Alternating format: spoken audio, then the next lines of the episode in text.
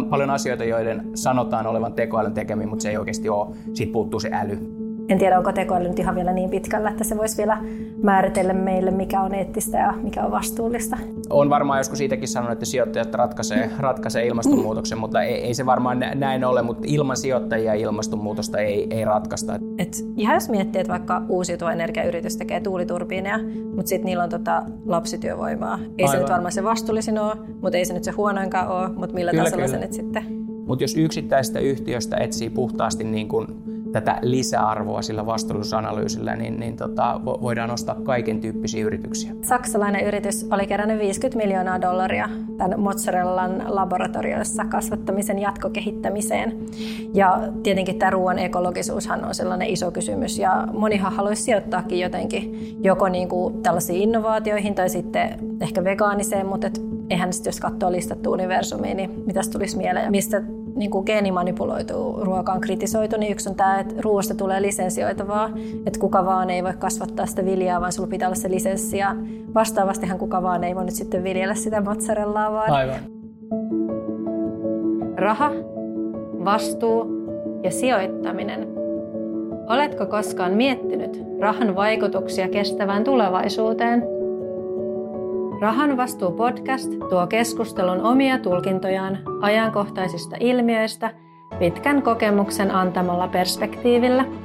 Tavoitteenamme on inspiroida ajattelemaan rahan vaikutuksia kestävään tulevaisuuteen ja tuoda keskusteluun tolkkua.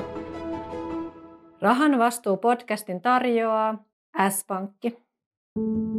Sä kuuntelet Rahan vastuu podcastia. Mä olen Tiina Landau. Ja mä olen Mika Leskinen. Tämä on meidän ensimmäinen jakso, Aloitetaan sellaisella aiheella kuin tekoäly ja vastuullisuus. Sitten keskustellaan vähän juuri ilmestyneestä Vesa Puttosen hänen poikansa kirjoittamasta kirjasta vastuullisesta sijoittamisesta. Ja lopuksi käydään vielä läpi vegaanisijoittamista ja ekologisia ruokainnovaatioita. Sitten me toivottaisiin, että lähtee keskustelu käyntiin Twitterissä. Hashtagia käytetään rahan vastuu kaikki yhteen ja sinne voi, voi mielellään laittaa ajatuksia tästä podcastista ja, ja aiheista. Eli rahan vastuu ja mennään päivän aiheisiin, eli tekoälystä ja vastuullisuudesta. Vähän aikaa sitten yksi sellainen tosi iso kansainvälinen varainhoitaja, niin ne ilmoitti, että ne tekee nyt ensi, omasta mielestään ensimmäisen tekoälyllä toimivan vastuullisen aktiivisen rahaston. Ja mitä ihmettä tämä tarkoittaa? Mä ymmärsin, että heillä on nyt sellainen salkunhoitaja, joka onkin tekoäly, ja jotenkin se tekee aktiivisia vastuullisen sijoittamisen päätöksiä. Mika, haluaisitko nyt kertoa, että mitä se tekoäly nyt oikein tarkoittaa, että tiedetään sitten, mistä me oikein puhutaan. Niin, se on tosiaankin hyvä ensin, ensin niin kuin miettiä, että mitä, miten tekoäly määritellään, niin. että voi yleensä puhua siitä.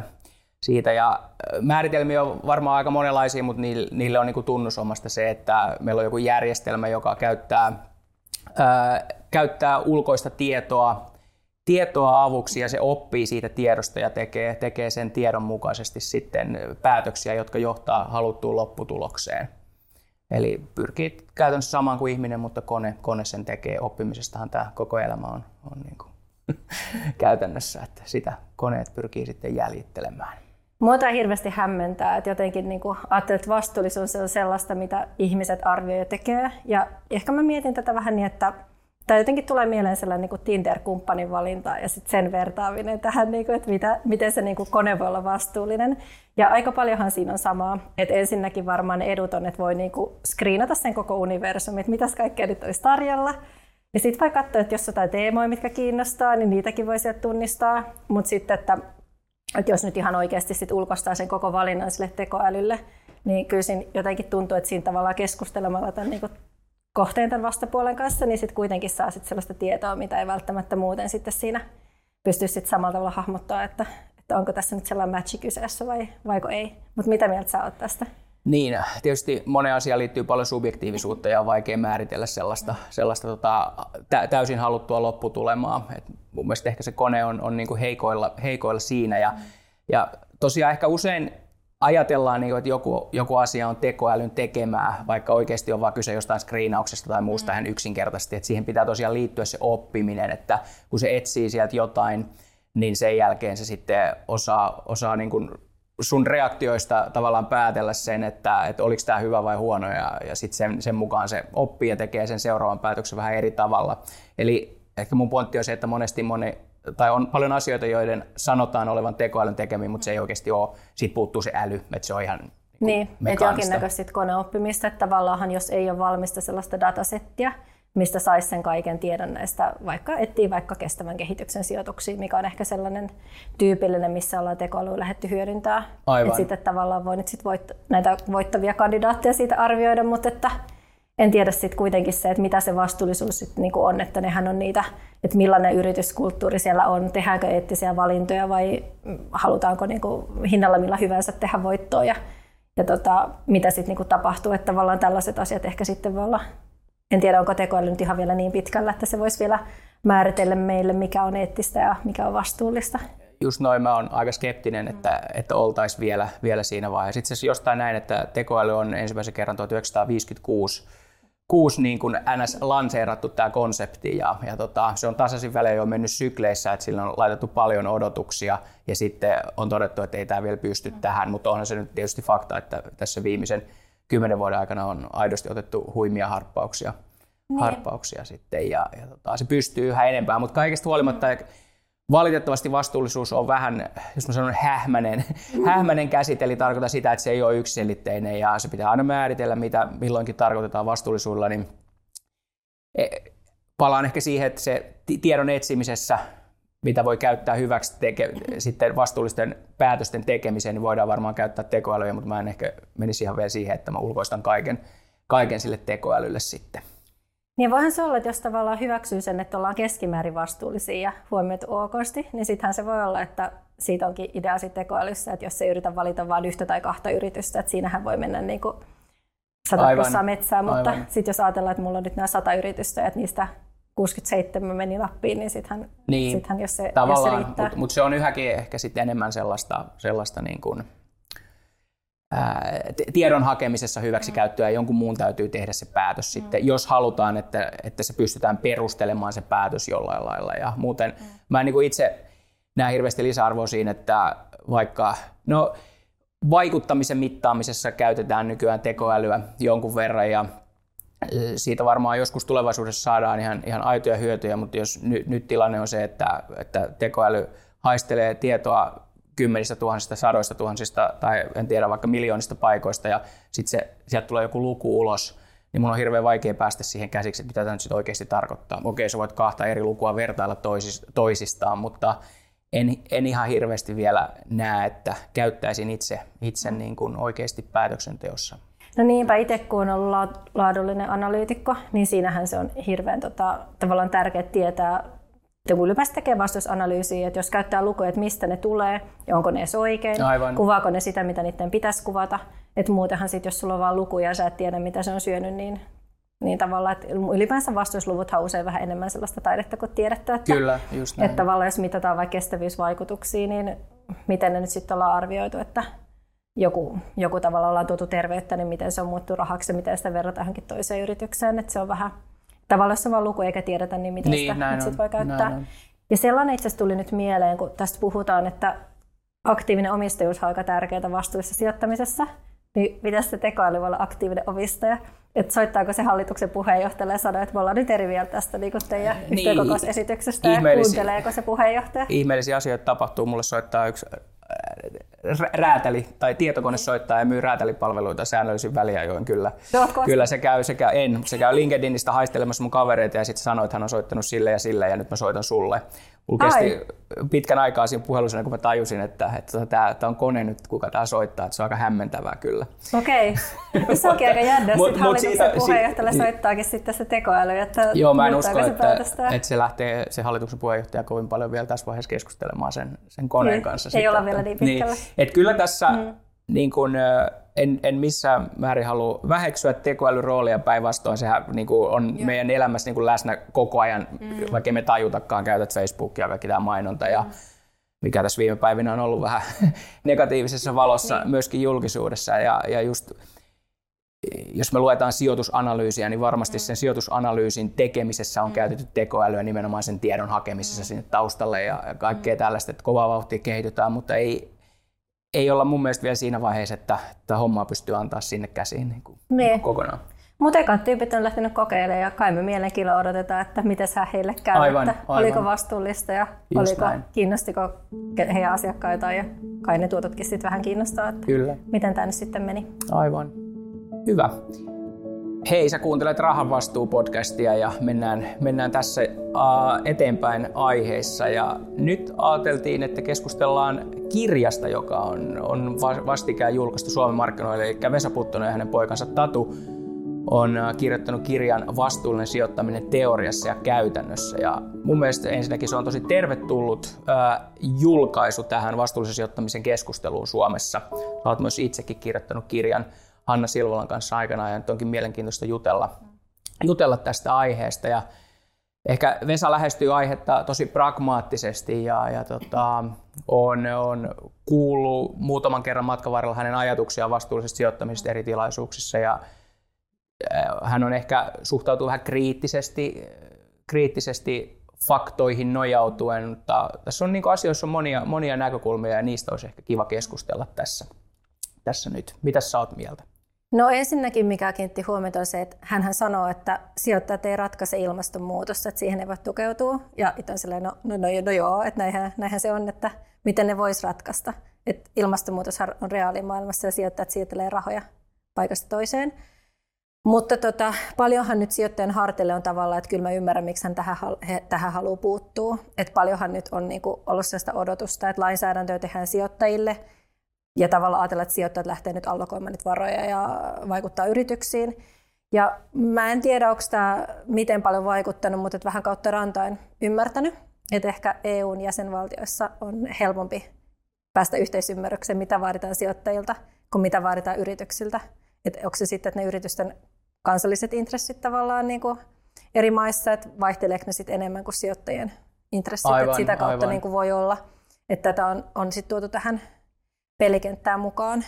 Mutta Niin. mitä tämä sussa niin kuin... Niin, eli, eli sä ajattelet, että käytännössä nähdään mahdottomana vaatia yrityksiltä suoraan sitä, mitä tarvittaisiin ja yritetään niin kuin päästä ei keittiön kautta sisään, vaan sijoittajan kautta sisään sitten. Just näin, että kyllähän yrityksiltäkin vaaditaan, mutta ehkä sijoittajien kanssa on nyt vähän lähdetty niin kuin pidemmälle tietyllä tavalla.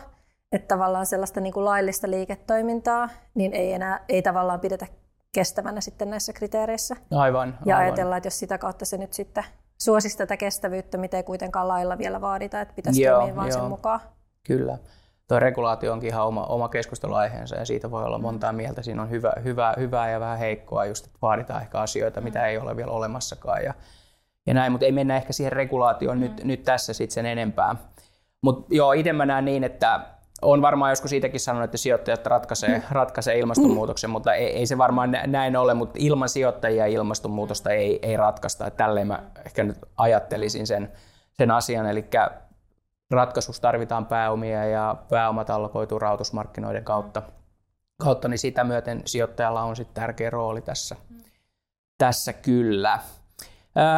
Mä ehkä nostaisin siitä kirjasta muutaman asian. Yksi niistä on äh, tämä UNPRI, eli YK vastuullisen periaatteet, ja sehän on, on niin kuin yli 15 vuotta olemassa ollut tällainen niin kuin vastuullisuuden, miten nyt sanoisi, kehikko, kehikko ja, ja tota, se, se on ehkä, eh, siitä voi olla, voi olla montaa mieltä. Se on erityisesti silloin alkuvuosina, niin se on ollut tosi tärkeä siinä, että se, se antaa ideoita ja ajatuksia, mihin pitää keskittyä, keskittyä siinä sijoitustoiminnassa, jotta siitä tehdään vastuullista. Siellä on ne kuusi periaatetta ja tärkeimmät niistä on ESG-integrointi, eli va- vastuullisuusasioiden huomioiminen sijoitusanalyysissä ja päätöksenteossa ja sitten aktiivinen omistajuus ja sitten ehkä, ehkä vielä tärkeä tietenkin se, että vaaditaan, vaaditaan yrityksiltä vastuullisuustiedon niin julkistamista, jotta voidaan sitten tehdä hyviä päätöksiä.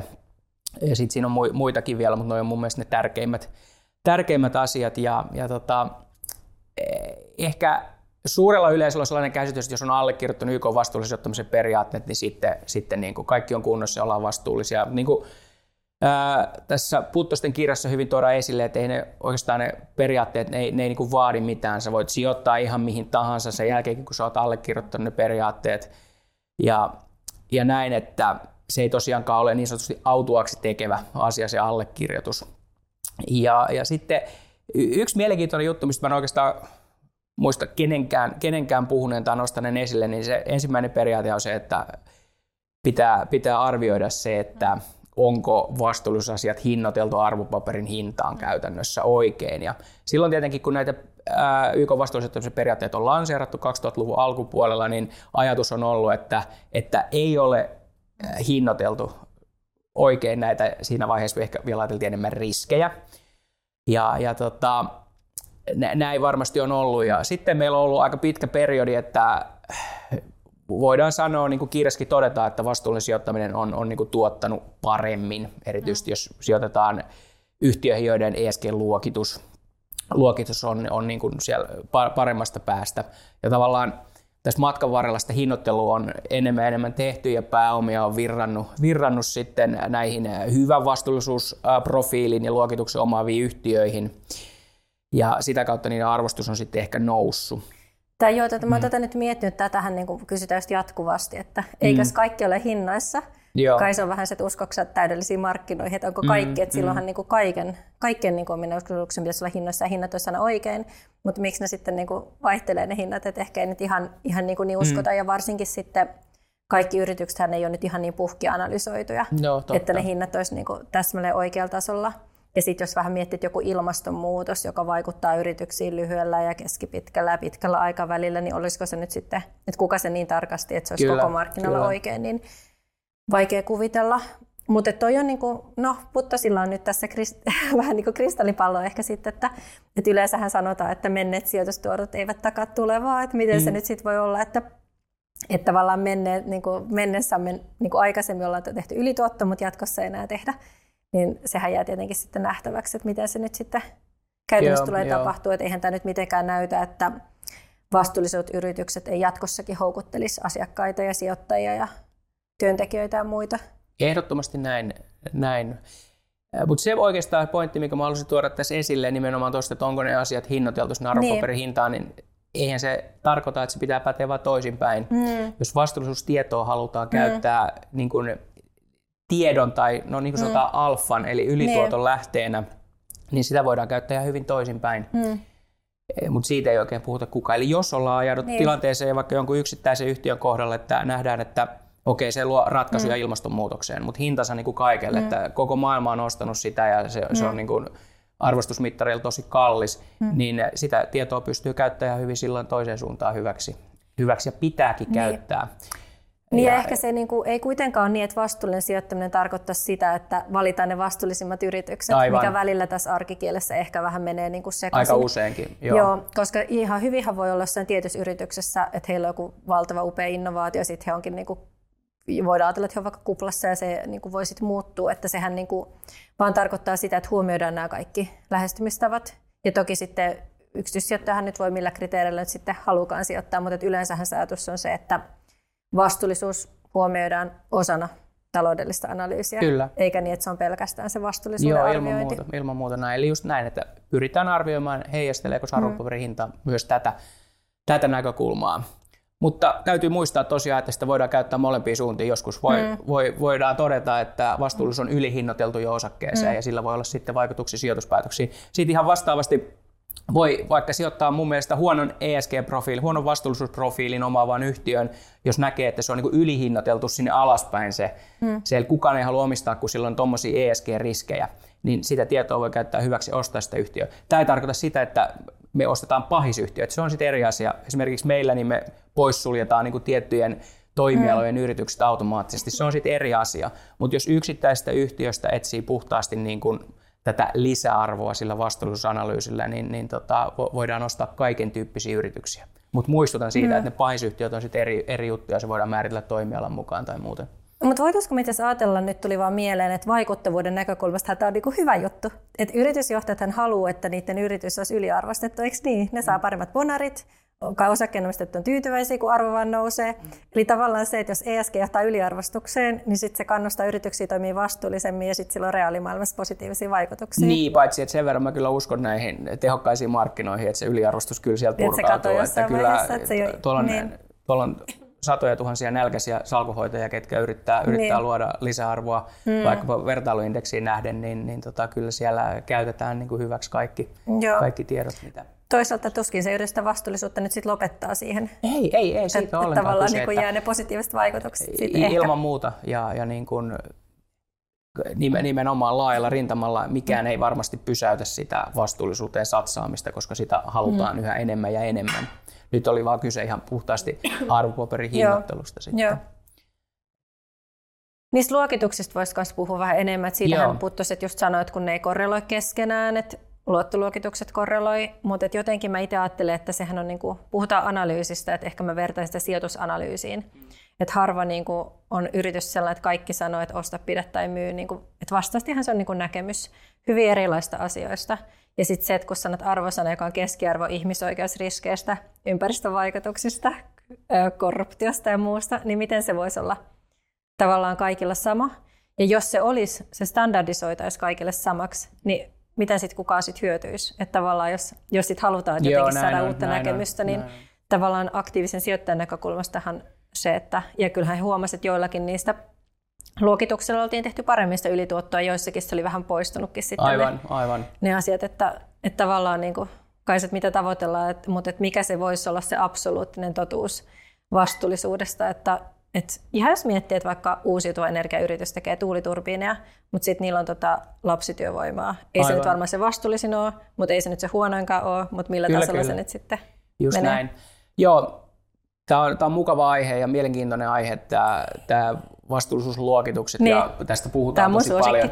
Jossain vaiheessa vaikutti siltä, että suunnilleen odotettiin, että mm. meille tulee li- lista maailman yrityksistä ja tässä on niiden mm. järjestys, mm. järjestys, mitä tulee vastuullisuuteen, niin, niin mm. niin come on, tällaista nyt ei, ei valitettavasti tule koskaan niin. näkee. Ei vaikka EU reguloisi kuin paljon, että miten vastuullisuutta pitää ajatella ja, niin. ja mistä se muodostuu ja, ja niin päin pois, että sitä ei tulla näkemään. Ja mun mielestä se on vain ja ainoastaan luonnollista, että meillä on eri, erilaisia metodologioita näiden mm. uh, luokitusten taustalla, jolloin mm. ne väistämättä myös johtaa eri, eri lopputulokseen. Sitten ehkä tähän sellainen toisen asteen kommentti mm. vielä, että kun sitten tehdään näitä, näitä luokituksia, että mm.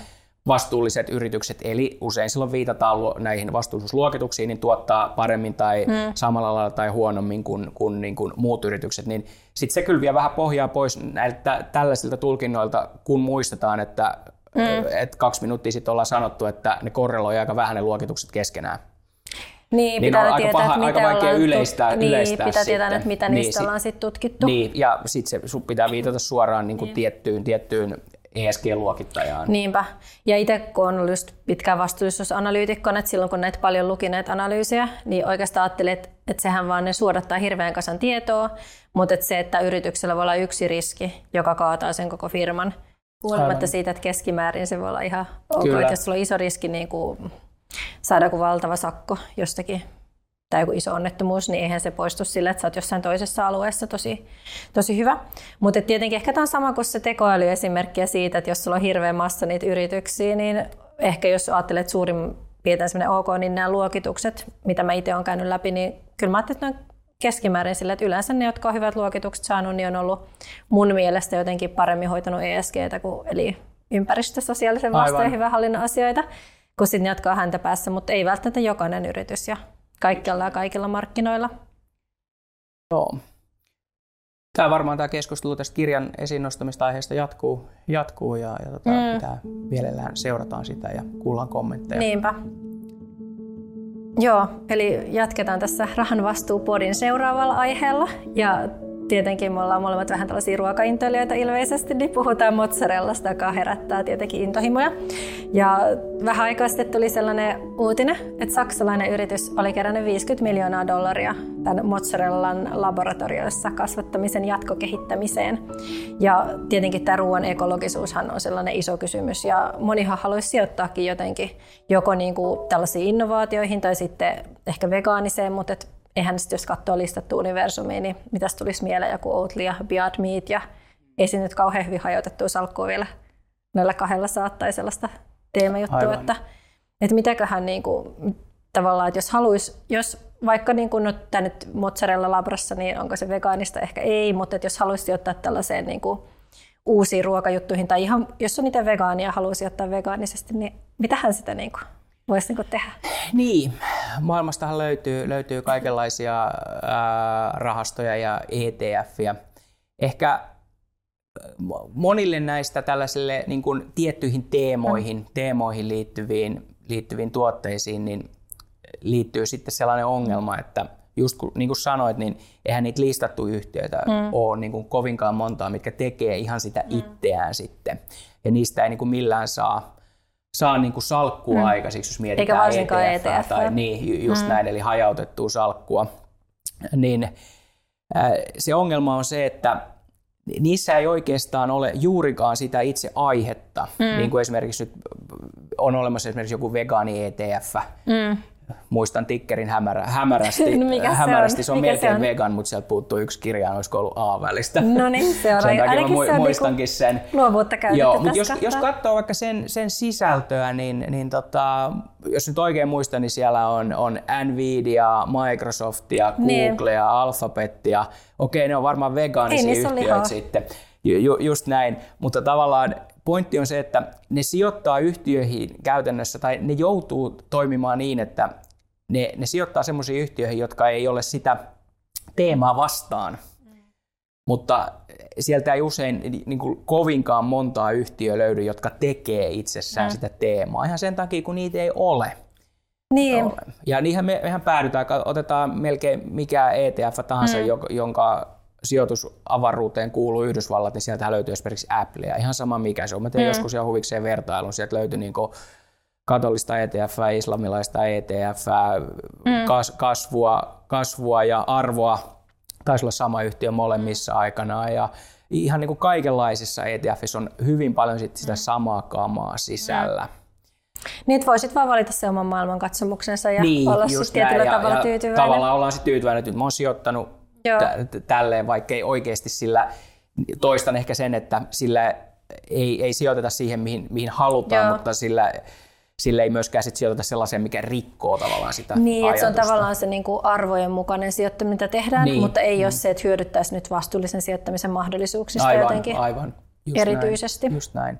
Ja tämä ei tosiaankaan rajoitu tähän Joo. vegaanisuuteen, vaan se on tosi monessa muussakin. Mm. Sellaisesta oikeasti niihin, niihin sijoittaminen sitten vaatii usein jotain niin kuin pääomasijoitustyyppistä niin. toimintaa, ja se ei ole tietenkään sitten välttämättä ihan kaikkien saatavilla. No eihän se ole. Ja itse asiassa mä mietin nyt vielä tätä, niin kuin, tätä mozzarella-esimerkkiä, että, että ensinnäkin onko se sitten hyväksyisikö vegaani sen, että se on kuitenkin jotenkin maitoproteiiniperäistä, että eihän se niin kuin ole vegaanista sillä tavalla ehkä sitten, mutta tota, toinen on se, että onko se eettistä. Et tästähän on nyt niinku, vaikka mistä niinku geenimanipuloitu ruoka on kritisoitu, niin yksi on tämä, että ruoasta tulee lisensioitavaa, että kuka vaan ei voi kasvattaa sitä viljaa, vaan sulla pitää olla se lisenssi. Ja vastaavastihan kuka vaan ei voi nyt sitten viljellä sitä mozzarellaa, vaan sitten yhtäkkiä sun pitää, että se sitten tulee patentoitua. Kaikenlaisia uusia ongelmia pähkäiltäviä tulee sitten, sitten eteen, mitä pitää ratkaista. Uudet asiat, uudet ongelmat. Ja mahdollisuudet tietenkin samalla. Joo. Samalla kyllä, että joo, mä en vegaanisuudesta itse ole osaa ja niin hirveän mm. paljon keskustella, en ole siinä niin, niin syvällä, syvällä sinänsä, mutta ihan mielenkiintoinen toi sijoittaja näkökulma mm. sitten kuitenkin, että mitä se voi tarkoittaa siinä, siinä maailmassa. Niinpä. Sä oot kuunnella tässä rahanvastuupodia, ja lopetetaan tällaiseen sitaattiin, että ketkä mua on seurannut Twitterissä tietää, että mä tykkään kaikenlaisista lainauksista. Ja mikä tässä nyt tulee mieleen on, on sellainen Richard Bachilta sitaatti, joka sopii näihin teemoihin, kuin pienen pieni mu- suunnanmuutos tänään johtaa aivan erilaiseen huomiseen. Siellä piilee varmaan totuuden siemen tuossa, tuossa sitaatissa. Se voi käsittää monella tavalla. Ähm, myös vastuullisuuteen liittyen se voi toimia hyvänä, mm. hyvänä ajatusnuorana. Me toivottaisiin kovasti, että keskustelu Twitterissä käynnistyy näistä aiheista, mitä, mitä tässä ollaan keskusteltu, ja meillä olisi ehkä ihan muutama kysymyskin heittää teille sinne keskustelun pohjaksi. Eli kiinnostaisi tietää, mihin sä sijoittaisit vegaanisesti. Olisiko se vaikka Microsoft, joka sieltä nousisi esiin? Aivan. Voisiko se olla Apple? Se omena on kuitenkin lähempänä. No, leikki leikkinä. Um, sitten toinen juttu, niin mitä sä oot mieltä siitä, että pystyykö tota vastuullisuutta ja, ja tekoälyä yhdistämään miten? Mielellään kuultaisiin tästä ajatuksia myöskin. Ja lopuksi me halutaan kiittää, että sä oot kuunnellut meidän ensimmäisen Rahan vastuupodijakson. aivan mahtavaa, että olet tänne asti jatkanut ja me tullaan näitä ajankohtaiskatsauksia kertoa sitten jatkossakin säännöllisesti, eli pysyhän kuulolla. thank you